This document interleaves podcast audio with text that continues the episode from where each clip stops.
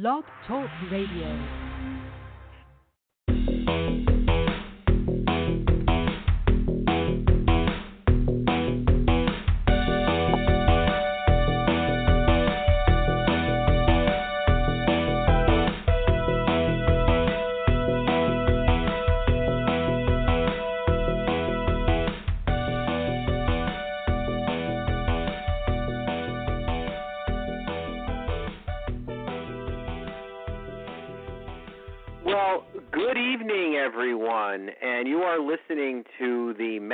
Podcast with Sam, Rich, and Mike. Good Thursday evening to you. And let's see, let, us look out at the figurative landscape. Is there anything to talk about today in Metsville? I don't know. Uh, maybe there is. So, Sam, uh, Sam, let's start with you. I'd like to bring on my two co-conspirators on the podcast. First of all, the uh, the brain trust behind this podcast, the man who keeps us going, energi- energized, and motivated. Mr. Sam Maxwell. So, Sam, how are you tonight? Where do we find you tonight? You know, I'm I'm just randomly in a, a parking lot in Fair Lawn, New Jersey, in between rides uh, on the Lyft application. Uh, it's nice to to talk a little Mets. You know, I think what's interesting is that there's a lot to talk about, but a lot of times the Mets make news in what they don't do. A lot of times the Mets are not actually technically in the news, but because of their inactivity, they are a major story.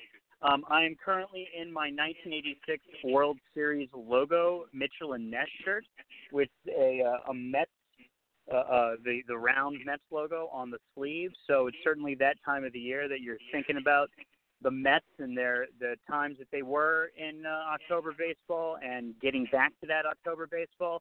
And I think as we sit here with the Nationals having a two nothing lead in the World Series, uh, the Nationals are a good indication of why so many people are high on the Mets if they were to make it in there. Pitching, pitching, pitching, and we're seeing it with the Nationals right now. Amen. Amen. And with that said, let me bring on my other co conspirator in the Metsian podcast, hailing from the great borough of Brooklyn, Mr. Mike LeCollant. Mike, how are you this evening? I am well, Rich. Hello, Sam. Hello, Metsville. And since we're talking fashion, I'm dressed in my Brooklyn Cyclones hoodie. well, there you have it. And um, and well, before even getting into the content, we have another person on the line. I do believe it's Gary Mack. Uh, Gary, is that you? No, it, it is not. not. It's Mark Healy. Mark, how are you Hey, what's up, boys? Hey, Mark, how are you? So, where do we find you tonight, Mark? Well, I, I'm a little bit better than I was this morning when I found out for real that uh Girardi was going to the Phillies. Let's put it that way. Um, extremely disappointed. I kind of thought that when it didn't happen quicker, that it was starting to become obvious that um, something was afoot. And um, the more that I read, the more that I talk to people, the more that I kind of, I guess, I don't know. To me, it was like you had one job. That was a guy. You know, I mean, I, I don't think that that it, it would be a disaster if they hire someone else. I just think that he was perfect for the gig, and I don't know about you, the rest of you, but I think that um, this was clearly a Brodie decision. I don't think it was an ownership decision. I don't think it was a money decision.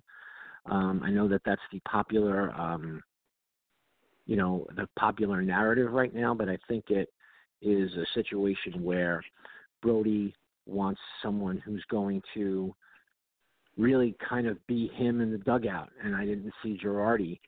Uh, I guess he didn't see Girardi as being the guy that would be that person.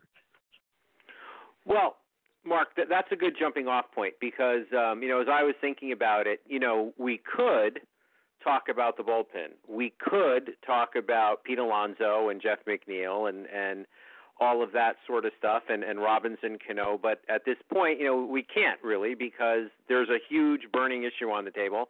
And Mark, you've teed it up for us. You know, Twitter is in a rage. Um, lots of Mets fans are in a rage today because today, as Mark alluded to, you know, the Phillies hire Joe Girardi as their manager, and many, I would say, 80% of Metsville felt that Joe Girardi was the best fit for the team for a lot of different reasons. And that's that's what we need to get into. So, Mike, well, let me throw it to you. Tell me your opinion on why Joe Girardi is not managing the New York Mets and how. Uh, same two questions for everybody. Why is Girardi not managing the Mets?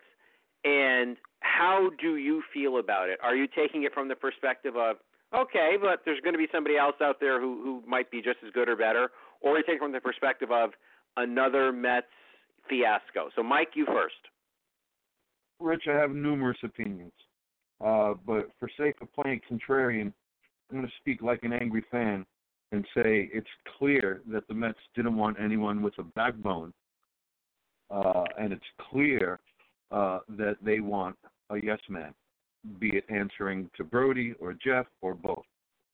Uh, Joe Girardi out of the picture. Buck Showalter hasn't even gotten a sniff.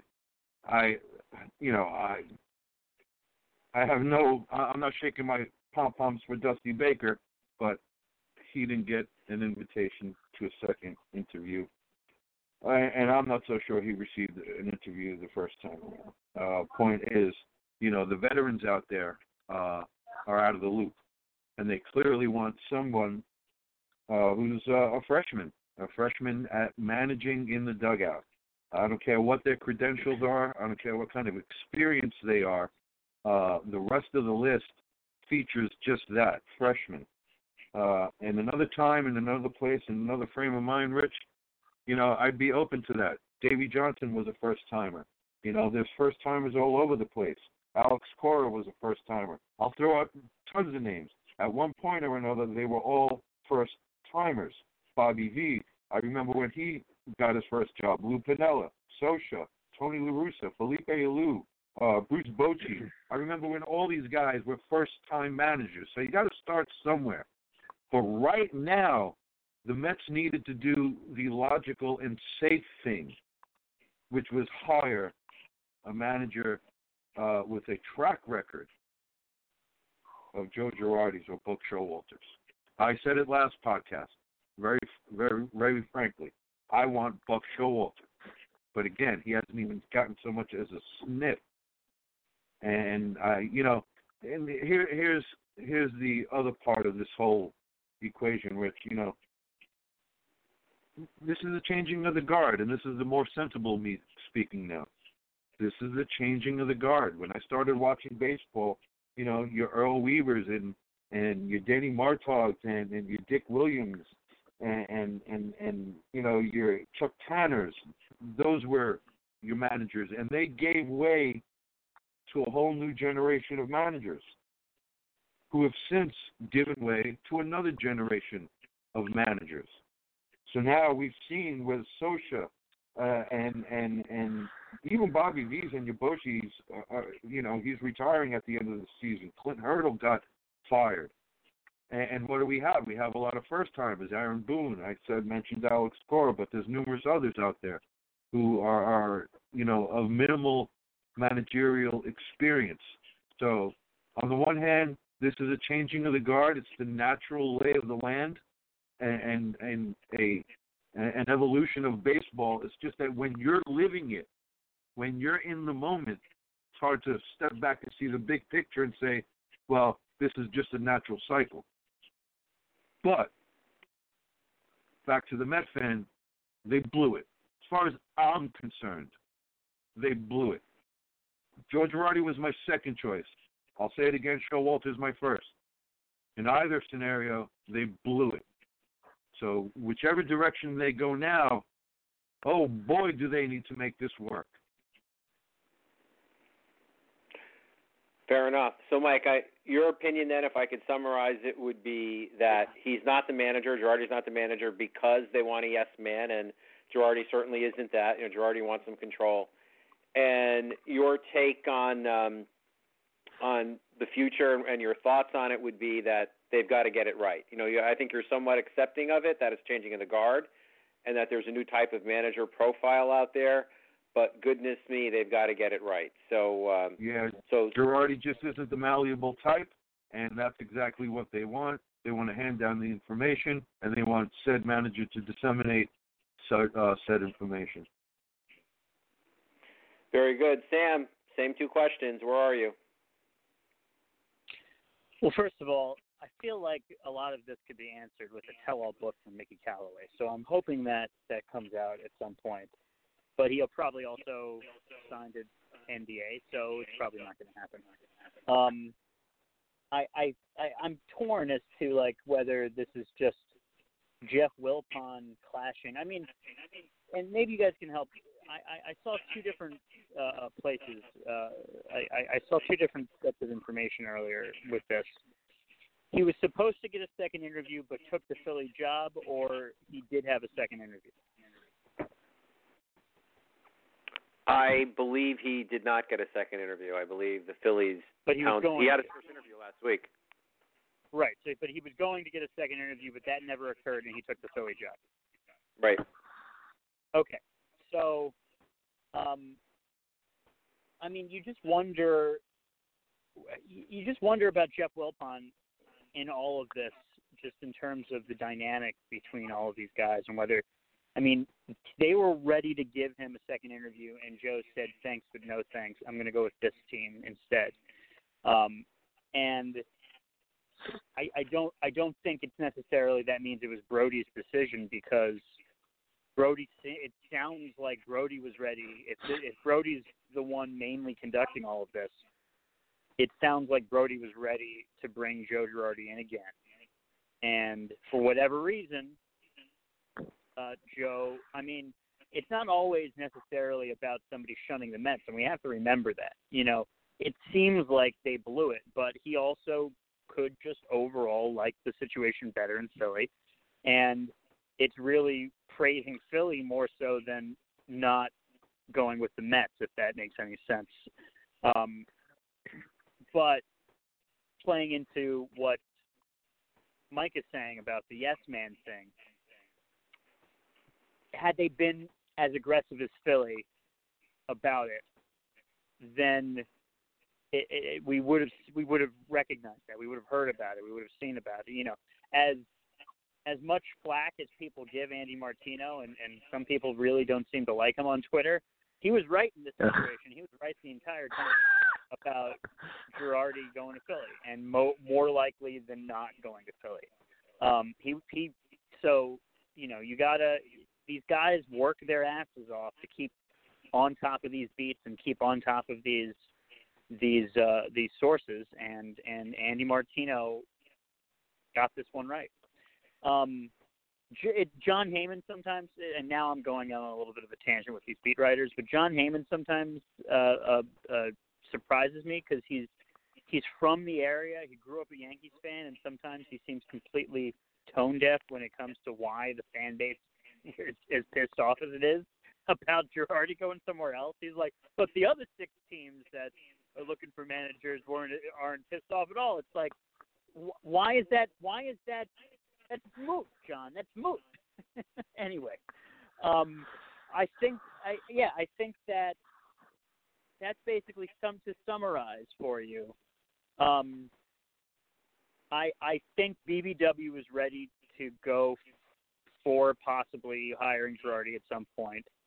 Um, Girardi either liked the Philly job so much, or something rubbed him the wrong way in the the, the first meeting that he took the he went with the Phillies and and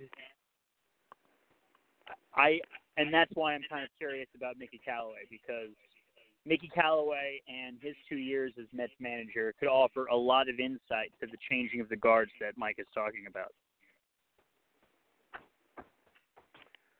So, Mark, we'll go to you. So, Sam, you're basically thinking it was, you know, partially yes man. It could have been. I think I like what you threw on the table, though. We don't know exactly what happened. We have very good reason to speculate, but we don't know. And you're saying it could have been that Girardi just liked this. It could have been a Girardi thing, not a Mets thing. It could have liked what Philly had to offer, their trajectory, whatever it might have been. Um, so, Mark, we'll go to you same two questions. You know, why? Why today isn't Joe Girardi the Mets manager? What do you think the reason is? And are you, to use Tom Glavine's term, devastated by it, or eh, let's let's see what else is out there? Well, I'm not devastated by it. was not Tom Glavine's term. Let's just remember that was not Tom Right. Glavine's term. Right, right, right. I was making a joke. We got yeah. You're, you're being Um, literal. I um, get it, yeah. All right, I Mark. go uh, ahead. I'm still recovering. I'm still recovering from uh, Sam talking about Andy Martino and Jon Heyman. Uh, um, well, I I have a personal beef with Andy Martino because I, I still have a problem with the whole Mets fans are racist uh, narrative that he continues to put out there as as you know any anytime anytime a, a player of color is, is criticized by the Met fan base, it's because we're racists. So, and then when I called him on it, he uh, called me dad. So I'm not a big Andy Martino fan. And as Well, far as well, Jon Heyman is concerned, and not to- both of them. I mean, he sometimes he sometimes rides that same narrative when he was talking about Beltran being able to motivate an injured Yoenis Cespedes. But anyway, Well, I mean, but here's the thing, you know, um, the the when you talk about Heyman and Martino, I mean, they are given stuff directly from Wilpon. Jeff Wilpon is friendly with Jon Heyman. He plays golf with Jon Heyman at one point, at one time. Um, very, very friendly, the two of those guys. And Martino works for SNY. So, I mean, I, and again, you know, I don't particularly care for either guy, but that's because, you know, um, they are Wilpon defenders. So I don't think, as a journalist, you should be defending the Wilpons or defending, you know, uh, management at all. You should be reporting on what, you know, what you see and what you hear, not that, you know, let's spin it so that we, you know, um, look. I don't think that uh, Brodie Brodie Van Wagenen. Um, I think at the end of the day, I don't think Brodie wants a manager that is going to be, a, you know, like someone like Girardi, who the minute if you the minute you would hire Girardi, you would never worry about the manager for the rest of the year, for the most part. You wouldn't sit there every po- pregame and postgame press conference questioning every single thing that he says because he's Joe Girardi. It has a ring and, and has been so, so successful for so long. And it's almost as if, you know, the Mets didn't want that. The Mets didn't want to happen. To me, I thought that would have made the most sense because this way people are just focusing on, you know, the two or three pieces that you need for for the bullpen. You know, if you're going to bring in a center fielder, you know, just normal hot stove stuff. But now, whoever they hire as manager, and I don't think they're going to hire Buck Showalter. Sorry, I don't. I mean, this is like the third or fourth time they've had an opportunity to hire Showalter when he's been out of work. Um, you know, maybe he doesn't want the Mets too. Maybe that's a great point. I think that what the, you make that point, Sam, that that you know uh, maybe it was a maybe it was a, a um, maybe it was a Girardi seeing the Phillies as a better you know as a better fit. Uh, that's that's that's totally possible. I did not get that when I heard Girardi talk so enthusiastically about the Met personnel a couple of weeks ago. you know what I'm saying? And so I, I I do think that if you're going to bring in Carlos Beltran, and I've I've written this now uh, for you know the last couple of weeks, no one brings up how complicit he was with the whole Willie Randolph thing. Now he wasn't the ringleader, and I think I've even said it on this podcast before. He wasn't the ringleader. Carlos Delgado was the ringleader, along with Tony Bernazard. But Beltran was there, skipping along too, when when that whole you know coup d'état went down. And and the other thing too, uh, the other part of it is that here's a guy in Beltran who never ever wanted the spotlight when he was a star player with the Mets. This is a guy that had to be begged into doing a curtain call from Julio Franco. Uh, in a quote, I think I used it this week. He, I used a quote. He said, "What uh, you know? They booed me for three days, and now all of a sudden they love me." Uh, yeah, Carlos, it's New York. Welcome. And when he went, and everybody says, "Oh, the veteran leadership with the Astros and the veteran leadership with the Cardinals and the Astros uh, and the Yankees," he was able to fold himself into those teams. He wasn't the top guy. He wasn't the star. St. Louis has like three writers. You know, the Astros. You know, they, they you know, I mean, you're you're talking about completely different situations. When he came to New York, this is a guy who's going to be in the spotlight every single day. He's going to be questioned. He's going to be on TV. He's going to be on the radio. He's going to be up front. He's going to get a lot of tough questions, and he's a newbie. You know, the the the, the media here is not going to give him a pass. You know, so I'm just really I I'm at a loss because I don't see where the I don't have a problem with a first time manager. I, I and I think it was Bill that said um you know that all these guys at one point become first time managers. Well, you know, Davey Johnson had won a couple of World Series with the with the Orioles and had won championships in the minor leagues with the Mets, and was also a scout in the Mets system when he was hired, and he was also hired by Frank Cashen. He wasn't hired by the Wilpons. Um, you know, it, I just don't see where they go, and I get it that you know I get it that the manager is not what the manager used to be. So the guy is going to be more of a collaborator. I guess that's the word everybody uses now. But you know, you know, Brodie did not exactly uh, light the world on fire with his first home season. So I, I'm just really worried about where the direction of this team is going, especially when we might be looking at three teams that could be ahead of the Mets when you look at it right now going into next year. All good points, gentlemen. And um, I, I think that a lot of the Girardi decision, I think it was twofold. I think it was money and also control. And I know those aren't new opinions; those are the common ones out there. But I do ascribe to them.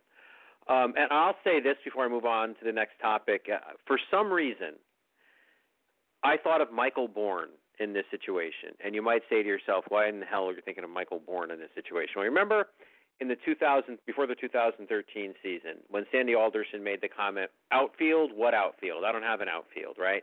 They had guys like um like uh Anthony Brown out there and they were going into the season clearly rebuilding and they really did not have an outfield. And Michael Bourn was a former All-Star. He was getting up there in years, about, you know, 34 years old or so and he was out there as a free agent and it got to be February and everybody's like, "Well, if you don't have an outfield and this guy's out there as a free agent, willing to take a short-term contract, what's the deal?" The Mets waited and they waited and they waited and finally he signed somewhere else. The analogy I'm making is I believe they did not want to pay Girardi nor do they want to give him the control, so they waited and they kept very slowly going through round 1 and now maybe we'll start round 2 so this way, I think they were hoping that some of the backlash would be, well, the Phillies really wanted him, so they pounced. And I really hope, I really think that on some level, the Mets wanted another team to do their dirty work, just like the Michael Bourn situation. They didn't want to pay him either because they were rebuilding. They didn't want to bring in somebody they had to pay. They'd rather just, you know, throw that team out there and let it lose. And and what they they just waited for another team to do their dirty work instead of coming not out and to mention, it. Not to mention there was the draft pick thing. Well, there was a draft pick thing at the time, but but honestly, I think that their draft pick might have been protected because the previous year. No, no, they, they no. If you remember, if you remember, it was like the 11th pick, and Sandy Alderson, right before Michael Bourn signed with somebody, which I believe was what was Cleveland, right? Um, he was trying to protect that 11th pick because the top 10 were protected, and that was the big hoopla because it was like he was trying to like argue about like one game here and one game there, or some something like that. You're right. That that did happen, and and I, I for still some know reason exactly what you. I'm I'm sorry. I still know exactly what you're saying, Rich. I'm with you on that. and that's what I think happened. I think they because teams move through this process. Look, look at the Cubs. David Ross. They interviewed people. David Ross. Look at the Phillies. Interviewed people. George Girardi. It doesn't take that long if you if you unless you want it to. And I think they they played that as part of the reason to say, you know, let the market make the decision for us, so this way we don't have to say we don't want to pay this guy or actually give a reason. The reason we could point to is he signed somewhere else. That's my can opinion. I also, before we move on, can I just also mention about Buck Showalter? What I like about that idea with Buck Showalter is that there there may even more than Joe Girardi, who's still relatively young. There's no more win now manager that you could possibly pick, I guess, other than Dusty Baker. But Buck, Buck Showalter, I think, Ugh. I don't know why I I think Buck Showalter is more equipped to finally get over the hump than Dusty Baker at this point. But that's just my my feel about it because you know he. I think he's even older than Dusty, but I mean these guys these guys are you know they know they're they're not going to manage for more than one, two, or three years at best. They're ready to win a world championship, and that's what they'd be hired to do. Can I interject for a second, just on the Dusty Baker, Buck Showalter thing for a moment? Um, Sure. I, you know, Dusty.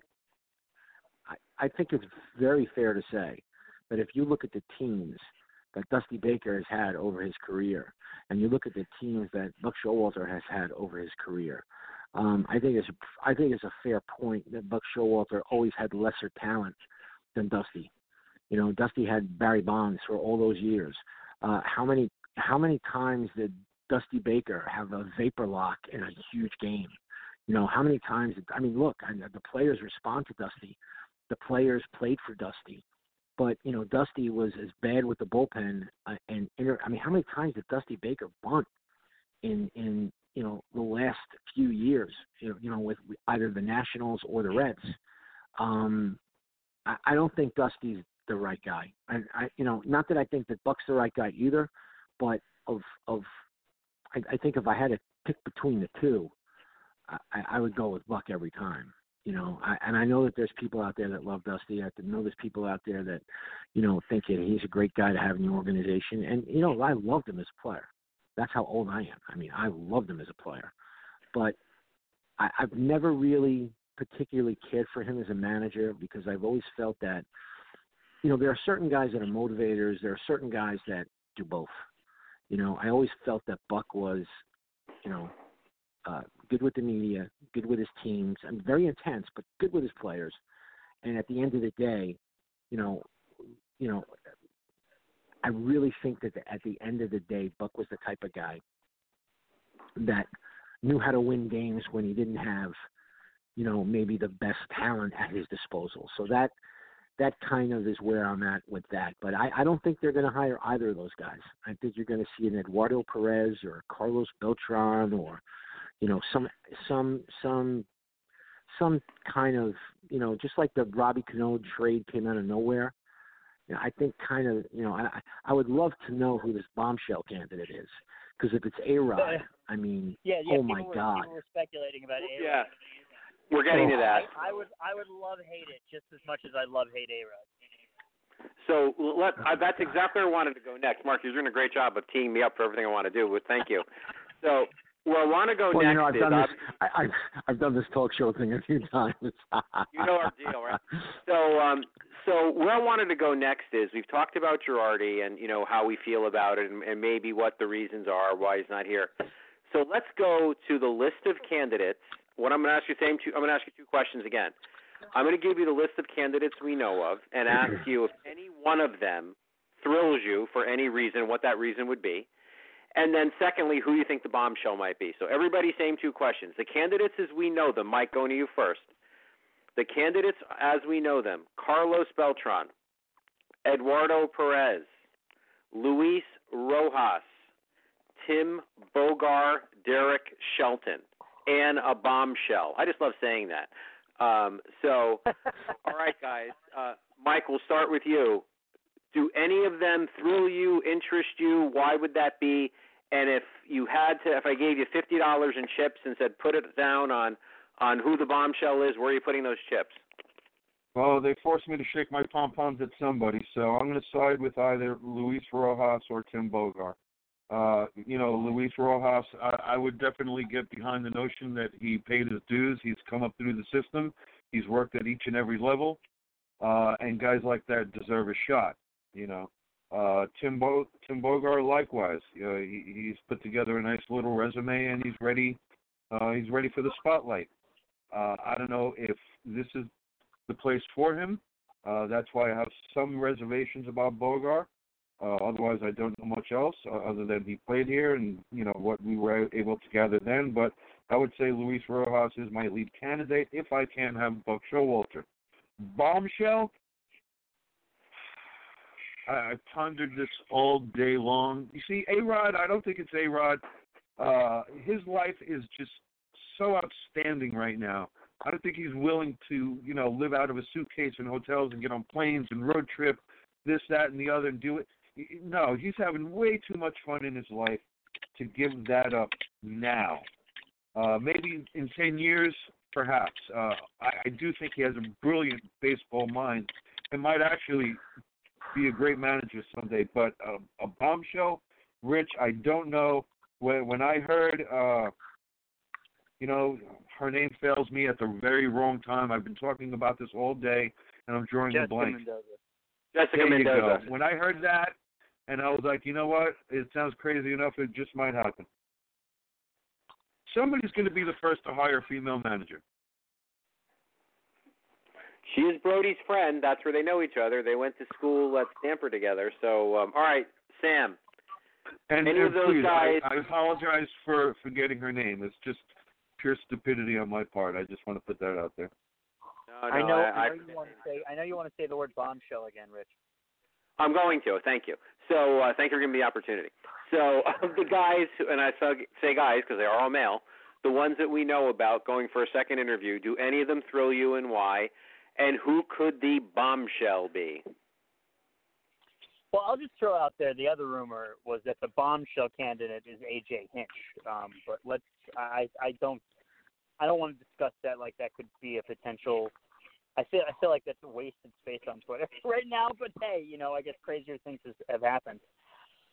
Um, the Carlos Beltran one one it intrigued me because like I've my my um my theory on why Met fans hate Carlos Beltran specifically for the called third strike is because of the memory or of the idea, if you don't have the memory specifically, of Mookie Wilson because Mookie just kept fouling those pitches off and fouling those pitches off and fouling those pitches off and then and then hopped out of the way.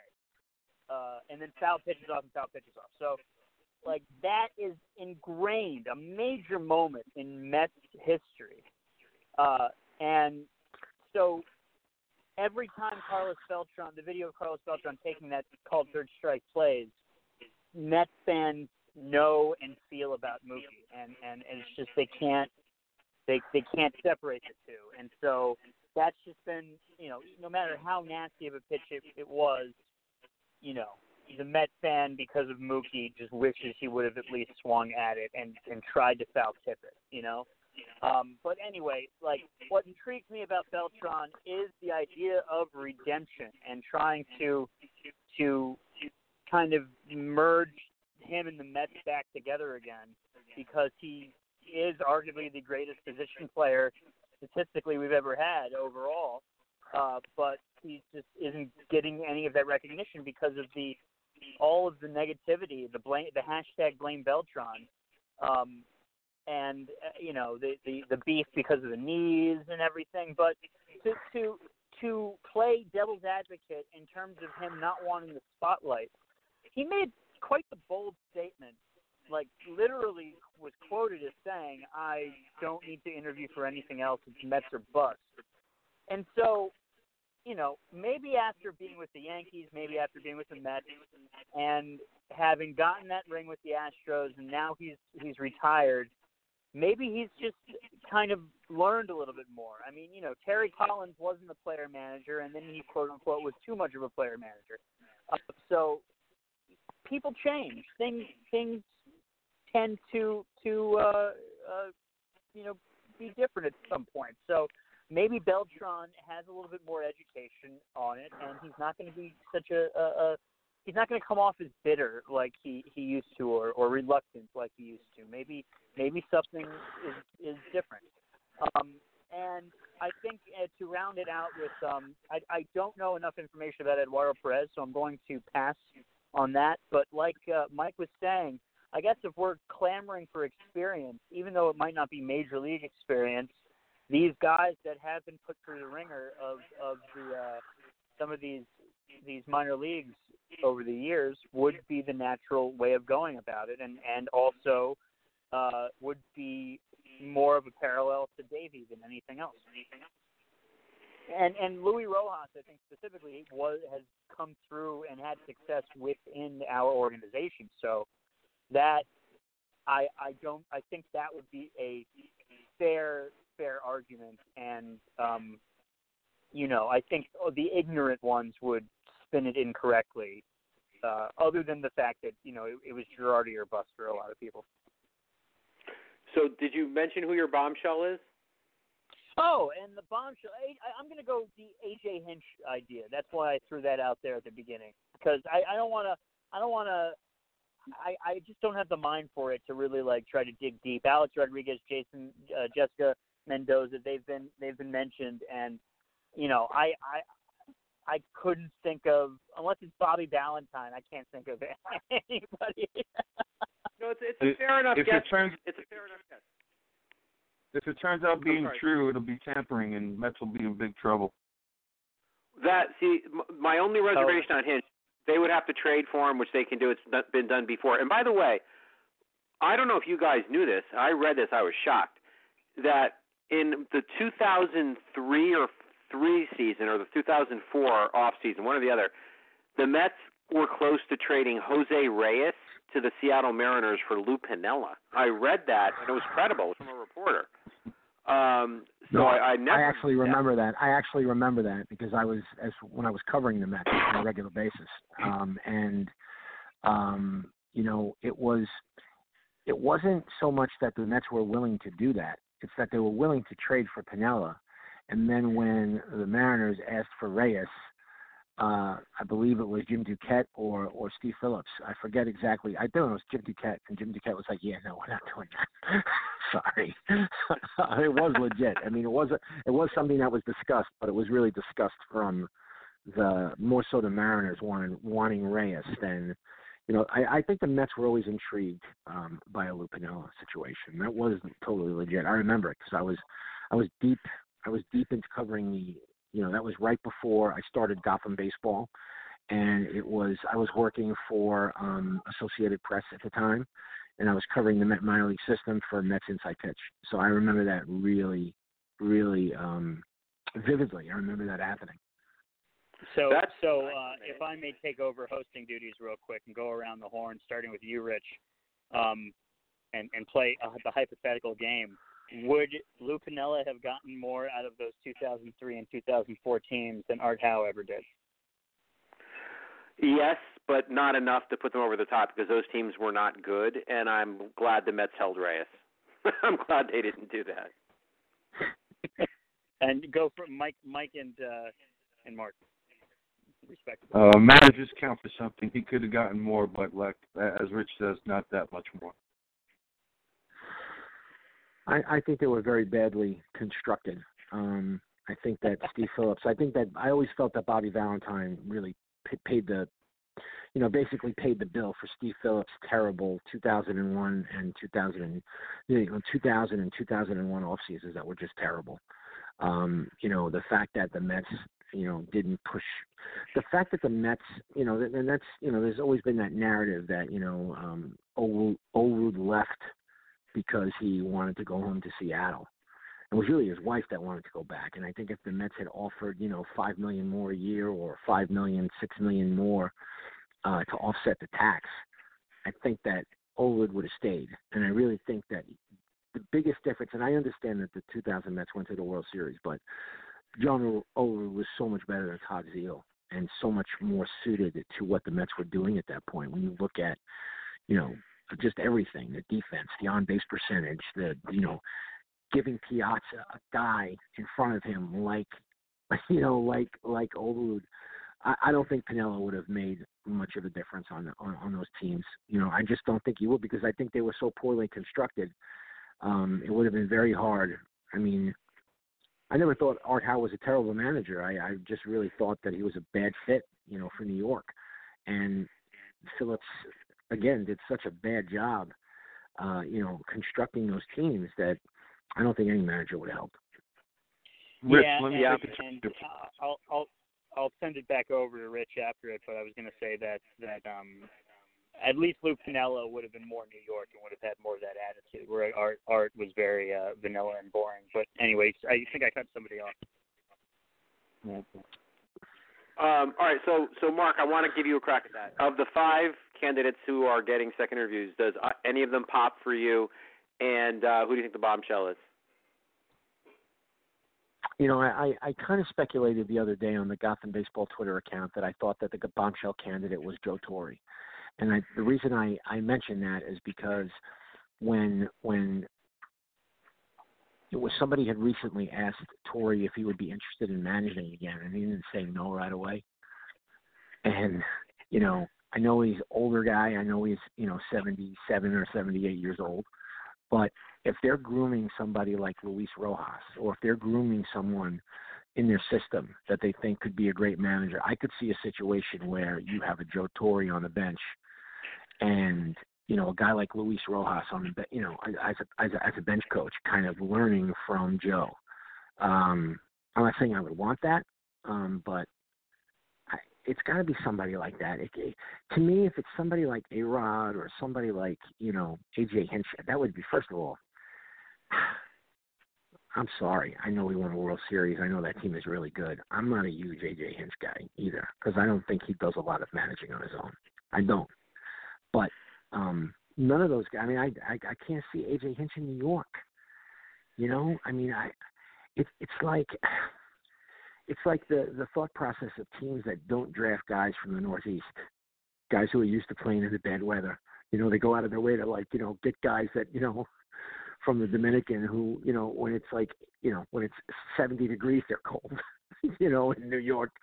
Um, I don't know. I I think they're going to hire Carlos Beltran. I think that's who's who's going to get the job, and um, I, I just think there's a lot of I just think there's a lot of obstacles. There's a lot of quicksand patches. Uh, it, it, I'm not crazy about it, but I think that's who's going to get the job. I think it's going to be Beltran. Well, uh, this is incredible because we did not rehearse this, and, and you're a step ahead of me again, Mark. So um, I was gonna. My next question was going to be, okay, we talked about if any of the candidates popped for you, and who the bombshell was, and my next question was going to be, we're talking about the New York Mets, everything you know about the New York Mets. Who is going to be the next manager? And I'm going to hold you to it. I'm going to play this podcast back when they name someone. Let's have fun. Mark thinks it's going to be Beltran. I think it's going to be Beltran. Mike, how about you? Uh, this isn't fun to say at all, Rich. It's going to be Beltran. And why? Why is it going to be Beltran? Because, just because.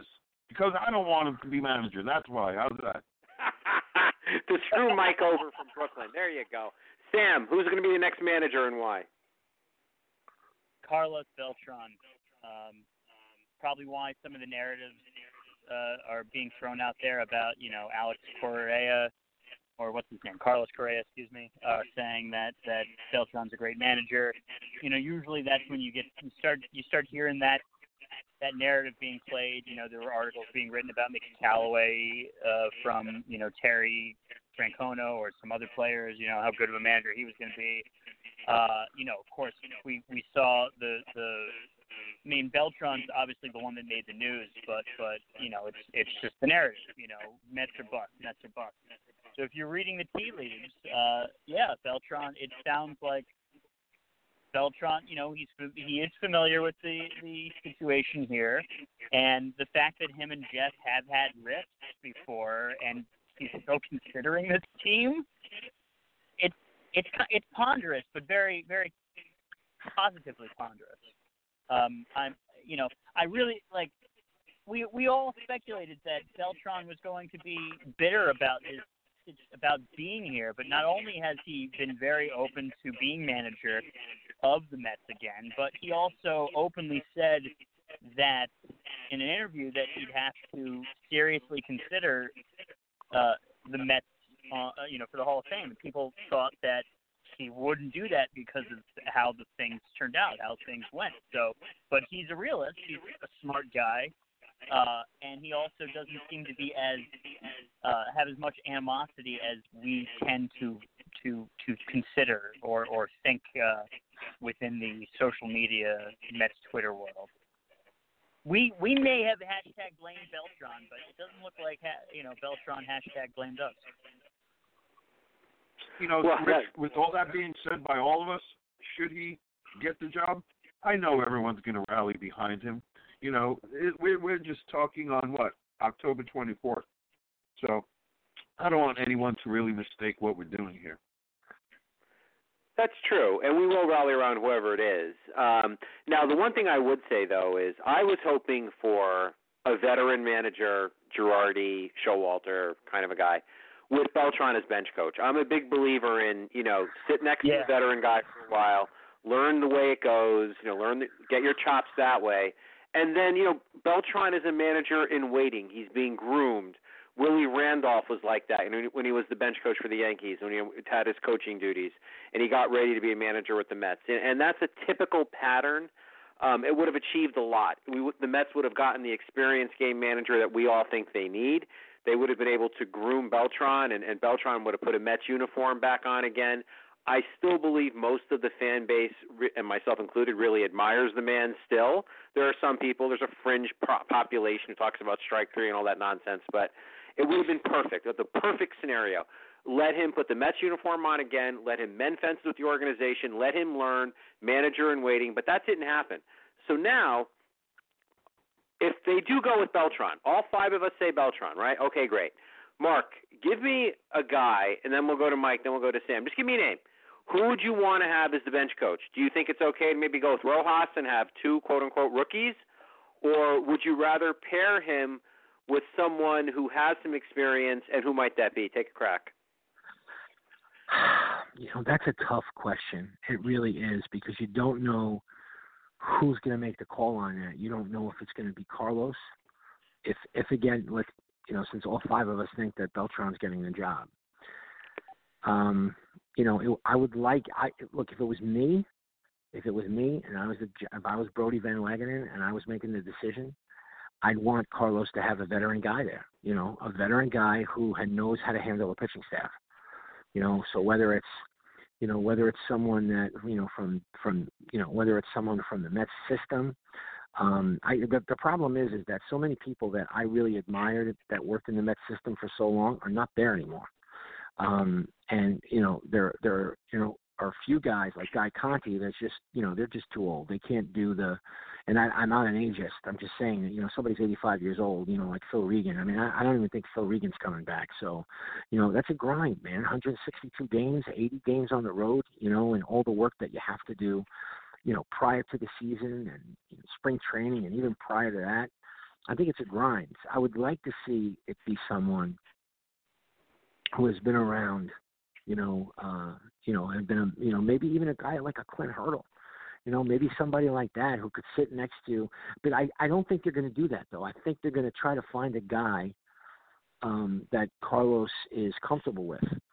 So maybe it's a Sandy Alomar, you know, uh, Junior. Maybe it's a, you know, maybe it's a Luis Rojas. I don't know. Maybe it's somebody like that. I don't know. But if it was up to me, I would want someone who had been around the block a little bit, somebody who's managed before, somebody who you know knows how to go to the bullpen or you know kind of say look let's overrule what the front office wants to do here and let's go get this guy because I, I trust this guy I, I, I hopefully it's a catcher so I I don't know if it's going to happen I don't know if they make a lateral move but you know somebody like you know somebody like a, a Sandy Alomar Jr. somebody like that that you know has been around, maybe a Rod Barajas or somebody like that that Carlos, you know, ha- has some familiarity with that can kind of help him along, you know, during the process.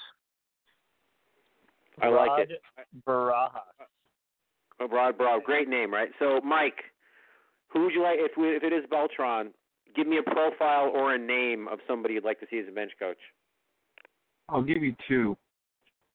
Uh, one in in a, a mentor capacity, somebody who is not expecting to be here long term, short term assignment, somebody who would be very comfortable taking a back seat to Beltran and guiding him through, I think would be Bobby V. Uh, you know, uh, a, a very transient situation, in and out. I, I, you have to think about the people available, people out there, people who, who you would consider for this type of position. Talking purely mentor, uh, I would give Bobby V a call. Otherwise, if we're talking about uh, actually, you know, adding a piece to the coaching staff and to the organization, uh, I would consider Joey Cora. He was Ozzie Guillen's bench coach. They won a ring together with Chicago. He was most recently third base coach with Clint Hurdle in, in, in, in Pittsburgh. Hurdle got released, obviously, so he's available. And again, I think you have to look at a, a, a, the list of available people to fill that role, uh, as opposed to inventing one, contriving one, promoting one, uh, etc. That's a good call out. So I like those- that. I like that idea. Joey Cora makes a lot of sense. I like that. those, those you know, and, and those are very, uh, you know, extreme examples of you know what we're looking for. Uh, obviously, Bobby V would come in to, you know, play that uh, that mentor's role, uh, whereas you know, working with Jerry Cora, that would truly be a collaborative effort. You know, to use a, a word from Brodie Van Va- Van Wagenen's uh, crew, collaborative, uh, something they love to do so much. I'd want to see the bubble gum, uh, the the bubble gum bubble contest come back. Bobby V. Had I been able to say that better, Yeah. better, it would have landed harder. I, I know that baseball Bobby V card is train? stashed away somewhere. I still have that. I remember it very vividly. Sam, you're I- on the I- Bobby you V know what? train. I'm always uh, on uh, Bobby V. You know that that I think that was a perfect storm in in 2012. You know, uh, for a while we were talking about you know near Jerry when when Jerry Manuel was going to get fired, we wanted Bobby V coming back, um, and it could have been a good situation. But you know, it, it's really not what I need to go into right now. I don't think it's a bad idea. Um, I, I don't think he has any animosity towards the, the organization or the Wilpons. Uh, although it's funny that you, you really haven't seen him come back around all that much, as much as you'd expect him. I know he work, he's worked for SNY here and there, but obviously he's athletics director of Sa- Sacred Heart, and that's that's uh, certainly going to take up a lot of his attention. So. Um, uh, yeah, Joe, Joey Cora. I know we've mentioned and talked about his name uh, before. Uh, just in general, you know, he's he's gone through the ringer.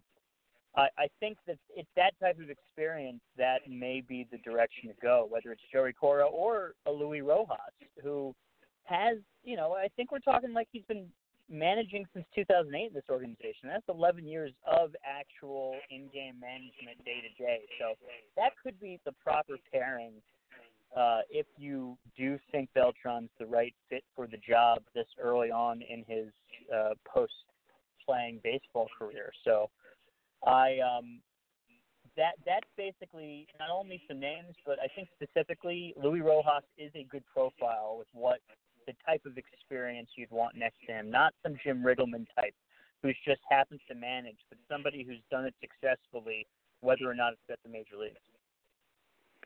I like it. All right. So you are listening to a Metsian podcast with Sam, Rich, and Mike, and our special guest, Mark Healy. Um, all right, guys, I think we have talked about the manager situation from basically every angle. Um, and we really can't call ourselves a, although Mets a, a baseball-oriented podcast, and not at least touch on the World Series, which is going on right now. Washington has a two games to none lead, a great game on Tuesday night. Last night, six great innings. Then Washington pummeled them in the late innings, and now they go home to D.C. Certainly looking like they have a very good shot to win the World Series. So, where I'm going to go with this, and Mark, I'll start with you, is you know your, your thoughts on the World Series so far. Um, and let me ask you this, and I, same two questions for everyone, of course. Thoughts on the World Series so far, and as a Mets fan, if the Nationals should win it, how does that land on you? So go with it, Mark. I before the season, uh, before the series, um, I made a decision um, just based on you know watching the Astros during that ALCS and just thinking about you know baseball being played in the world, you know, in the nation's capital. I said I was going to have a change of attitude, and I actually am rooting for the Nationals to win. My son is disgusted with me, but um, I just I don't know. There's something about I, I've always had a soft spot for Dave Martinez. Um, and you know this this national team is not the team that we uh, that the Mets you know you know kind of tussled with you know when the Mets were actually good and actually had a shot at winning things. This is not the Bryce Harper you know Nationals or the Jayson Werth Nationals uh, managed by you know um, you know whoever pick your pick your poison Dusty Baker Matt Williams. Um, this this this team just feels different to me and I think that uh, also I'm more of a National League guy than an American League guy. Um, and I just I don't know. To me, there's something about the Astros, and even before the incident with uh, you know this the Sports Illustrated reporter, there's just something about the Astros that rubbed me the wrong way. And I'm just not a huge fan. I love Altuve, but I don't really like anybody else on that team. So, um, how is it going to land on me if the Nationals win? Um, pretty much the same way when the Braves won all those years, uh, when they won the pennant, not necessarily the World Series. Um, you know, to me, the only team I really hate in that division and really hate, like with a like with a vicious hatred, is the Phillies. So you know, the Nationals winning just tells me, yeah, there's another team in the NL East that you know Brodie said, "Come get us," and they they did. So I don't know. I to me, I guess I look at it differently because um, I, I just don't have the same ferocity for the Nationals that I did, you know, that I do for the Cardinals or for the Cubs, and I, you know, I really hate those two teams. So uh, for me, uh, you know, I'm sure a lot of Mets fans just hung up and aren't listening anymore after I said that. But um, I'm rooting for the Nationals, and uh, I like what I've seen, what they've done so far. I think the Astros are exhausted after outlasting the Yankees, even though they, you know, beat the Yankees in six games. I think it was exhausting for them to play what I think is the second best team in all of baseball. And, um, you know, I, it's not going to land me anyway. It's just going to, you know, just another year that the Mets underachieved. So, I mean, that's that's how it lands on me. It just doesn't matter that it's the Nets uh, or the Braves or whoever would have won. Uh, to me, it, it lands on me that just another year that the Mets underachieved and let somebody else in their division, you know, move forward while they could have possibly been there. Mike, same questions. You know, Rich, as a as a Mets fan, I I have no problem. You know, I compartmentalize. I'm too much of a baseball fan, uh, you know, to let that kind of an anim- animosity get in the way. Uh, never saw the Nats coming like this. Uh, I, I think it's great for them. Uh, I, to go back to what I was saying before, it, I, I love the never-ending story. Whichever way it plays out, to me, you know, it's like reading a book. You don't know what lies three pages ahead of you, uh, and that's the way I view it. So, whichever way it plays out, there's guaranteed to be a story, and that's what I'm more interested in. You know, and and that being said, I think it's not ironic, but you know, as they say, history repeats itself. And look what we have. At the turn of the last century, you had the Red Sox dominating in 03, 1912, and 1915, and 16, and 1918. Well, what did they do at the beginning of this new century? You know, uh, the Cubs. They recently won the World Series, and they hadn't done that for a long, long time since you know, again, they were good at the turn of the last century in 1906 and 07 and 08 and, and 1918. And history is repeating itself, and so is Washington baseball history. The Senators, uh, we're talking 1924 and 25 and, and 1933. And here we are. Washington is back in the World Series near a century later. Uh, and, and to me, that's what I've been thinking these last few days how uh, history repeats itself. And here we are in the early part of the 21st century versus early part of the 20th century, and I think it's uh, rather rather baseballish, man. you know, it's a sport with a long history, and and you see these cycles repeat themselves. And uh, last thing I'll say is happy hundredth anniversary to the Black Sox. 1919. There you go. Um, Sam, same two questions. What do you think of the World Series so far? Any thoughts on that, and how will it land on you if the division rival Nationals win the World Series? Well, for one, um, I think it's pretty crazy how everybody said that the Astros were the most well-rounded team in baseball, and the Nationals are dominating them right now. Uh, at least, at least starting mid-game, they start dominating uh, because both both games I think have had ties or close games pretty into the game, and then the Nationals just run away with it. Um, I think that the Astros may have been playing with karma uh, with that that whole incident, which was so weirdly vague when he was quoted, and you know I didn't know all the information about about the closer, so obviously within all the context, it it brings it all together. And now they fired him, obviously. So the Astros, you know, it, it, I think the Astros may be in the same. I mean, you know, 1986 might be history repeating itself right here. Um, so the Astros need to kind of look towards a series of that nature, and kind of, you know, take a little bit of a of a play out of uh, the Metsian book. Now, in terms of the nat- Nationals, you know, I've I've been a diehard converted Mets fan since 2005, but I'd really say that like since basically 2011, I've really sowed my Metsian seeds. And, you know, starting in 2012, I've been to a lot of games since then. I've also started blogging about them, and I've really been so caught up with this era of Mets baseball, this last decade of Mets baseball. And I think 2015 really solidified that run and the way that it, it took over me solidified my complete and utter hatred for the Washington Nationals.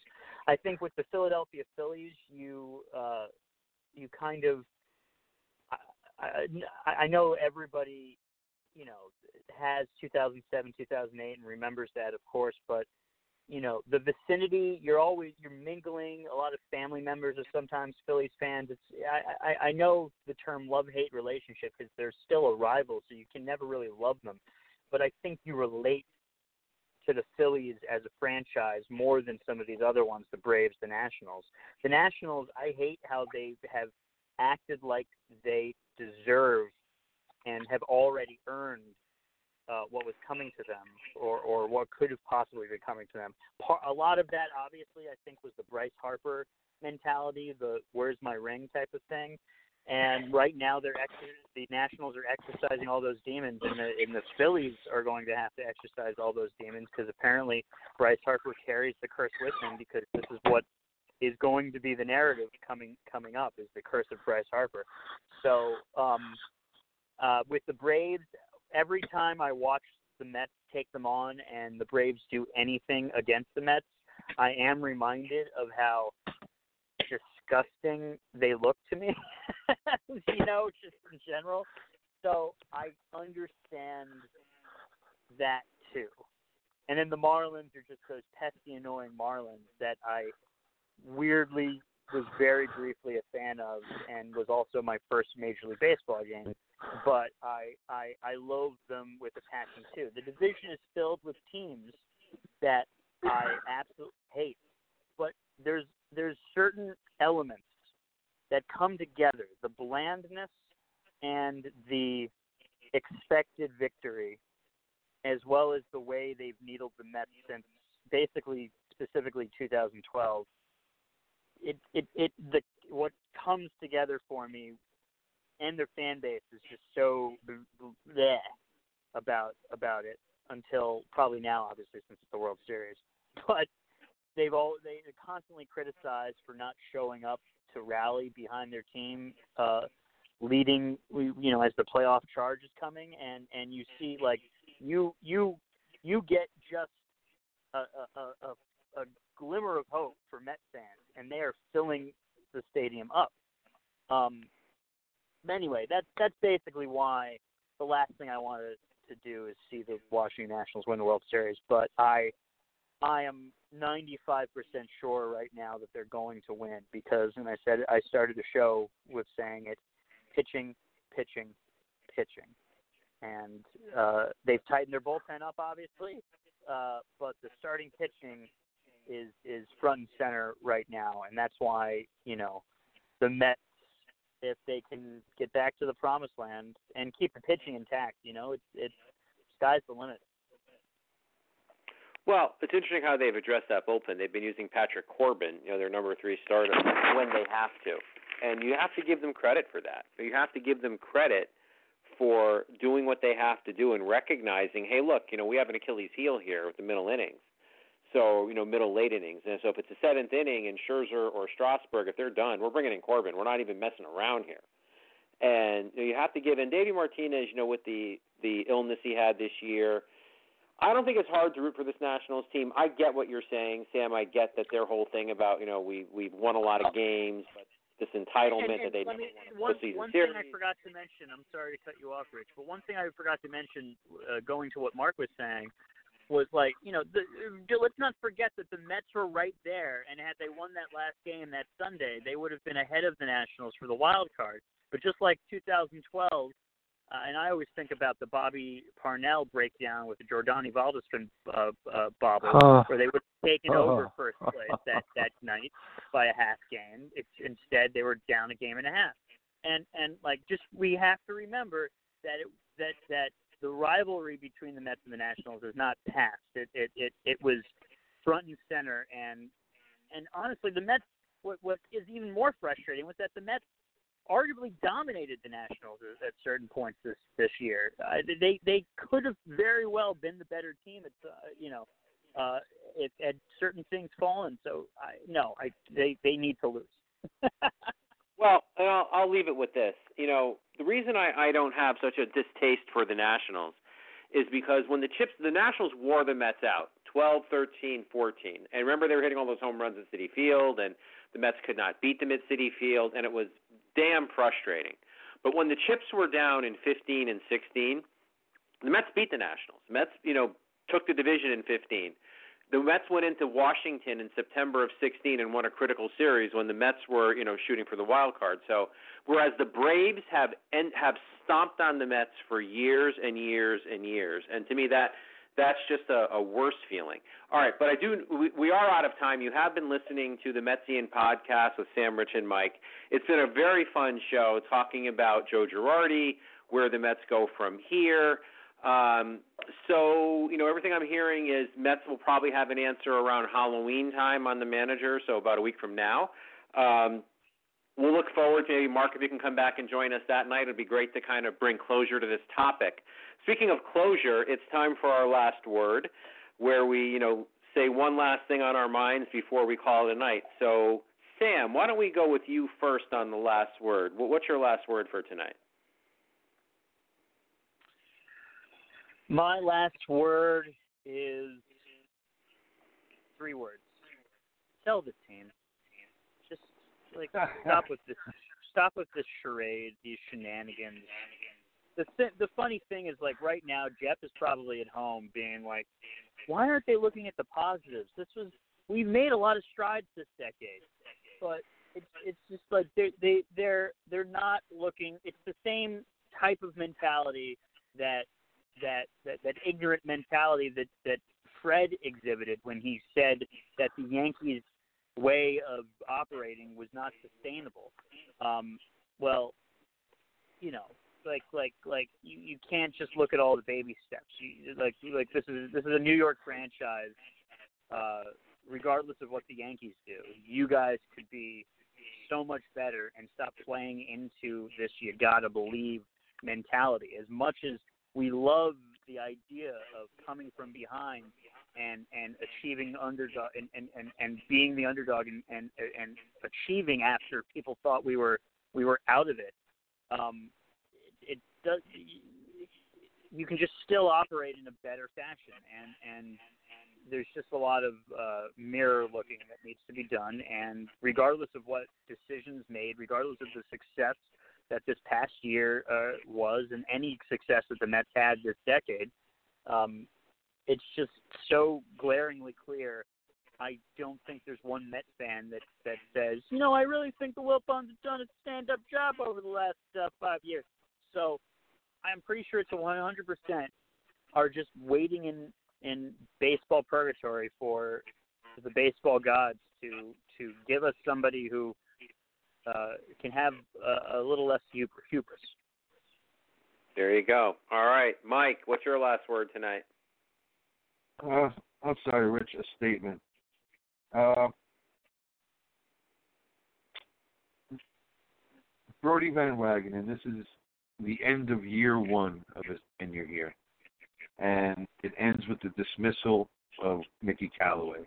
And this is Brodie's Iwo Jima you know, I'm a veteran, so I say when I just like that, you know, I do that in full confidence. This was his Iwo Jima because he finally plants his flag on the top of Mount Metzville, if you know what I mean. Before he even hires the next manager, this is him. God damn it, I'm I'm in charge, and I will remain in charge, and I will remain the face, and I will be in your face I will continue traveling with this club, and you'll see me on the road. You'll see me at home. You'll see me on Twitter. God damn it, you're going to see me everywhere you look. That's the impression I'm taking forward. well, fair enough. And Mark, thank you for joining us tonight. And before you give us your last word, Mark, just uh, give everybody a note as to where they can find your work, and then give us your last word for the evening, if you would, sir. Well, you could always find my work uh, at GothamBaseball.com. Uh, we're doing a redesign because the book comes out uh, in April. We're, we're hoping for April. I should hear from the publisher in a couple of weeks, but I'll let you guys know when the book is coming out. And uh, just follow my Twitter at Mark C. Healey, M A R K C H E A L E Y. Um, I just got one thing to say. Uh, and always thank you guys for always being such great hosts and, and being so hospitable to have me on. Uh, it's very much appreciated. Chief Brodie, you better get it right. Because now it's your, it's, I mean, that's how I feel. Like, that's how I feel right now. You know, I'm like, I feel like, like you better be right. You know, now you, you got rid of the manager that you inherited, and I agreed with it. I agreed with the decision because I thought Mickey was terrible. Um, and he was a gee whiz goober on top of it. You know, he not it wasn't bad enough that he was terrible at his job. You know, uh, whatever whatever things he did well, uh, you know, maybe he was maybe him and Phil Regan were really good at getting these guys to be more consistent in the second half of the season. Uh, you know, from the, on the on the pitching standpoint, he was just so inept in every other aspect of the game. Um, sometimes, you know, I, I get it that these managers have to, you know, follow uh, you know, the orders. You know, I know they have to do that. But once the game starts, you don't have to follow any order. And you're going to get paid. You get fired, you're going to get paid anyway. And if I'm going to go down, and if and if Mickey didn't think that he was going down if he didn't make the playoffs, that's that's just another um, thing against him. Um, you know, as to why he had terrible instincts. Um, you know, you you just better get it right. You know, you you you, you traded for Cano. You gave up Kelenic, and you know, my, you know that there are people in the Met organization that are like lighting candles every single day that that kid doesn't turn out to be like, you know, uh, you know, a, a great all-star caliber player. And even if he doesn't, even if he turns out to be garbage, you know, even if it doesn't turn out to be a good player, you know, you could have had Jeff McNeil playing second base all year. Instead, you have to play Robbie Cano. And the only other position, you know, one of the reasons I defended it is because I figured that Robbie Cano would be like his alter ego uh, Rod Carew and eventually become the first baseman. But now you have rookie of the year who hits bombs, so you're not going to sit him for Robbie Cano. So I just think that so much of what's happening right now is just it's very hard to be optimistic, and I just like I said, you just better get it right because now you have nobody else to blame but yourself. Yeah, uh, my last word is similar. Um, it's it's what now? Um, because okay, you know Girardi, I think they made a conscious decision. It wasn't a, a fluke thing. The Phillies, you know, didn't just throw money in his face and he jumped. I think it was a conscious decision. They weren't going to take him in. They um, they whether it was money, control, some combination of both. Okay, fine. You made a choice. You're adults. You made a choice. I agree with Mark. Where do you go from here. There are other options out there. Maybe it'll work, but you have to get it right. You abs- if this team regresses and people point to a lack of preparation or you know poor in-game managing, anything that could be accountable to the manager, it will it'll take a giant eraser and wipe out the progress made in the second half of the season. So they've got to get this one right. It's not the end of the world because Girardi didn't sign here, but they have got to make this the right choice. I'm not 100% confident they can or will, but I'm open minded to the possibility. So, with that said, it has been a pleasure talking Mets baseball and baseball in general with Sam and Mike and our very special guest, Mark Healey. Um, gentlemen, thank you for your time tonight. As always, a pleasure. And have a great evening. And we'll look forward to doing this again when there is someone in the manager's chair. So, Sam, take us out the only way you, sir, know how. Let's go, Mets. Let's go, Mets. Good night, everybody. Good night, everybody. Good night. Good night.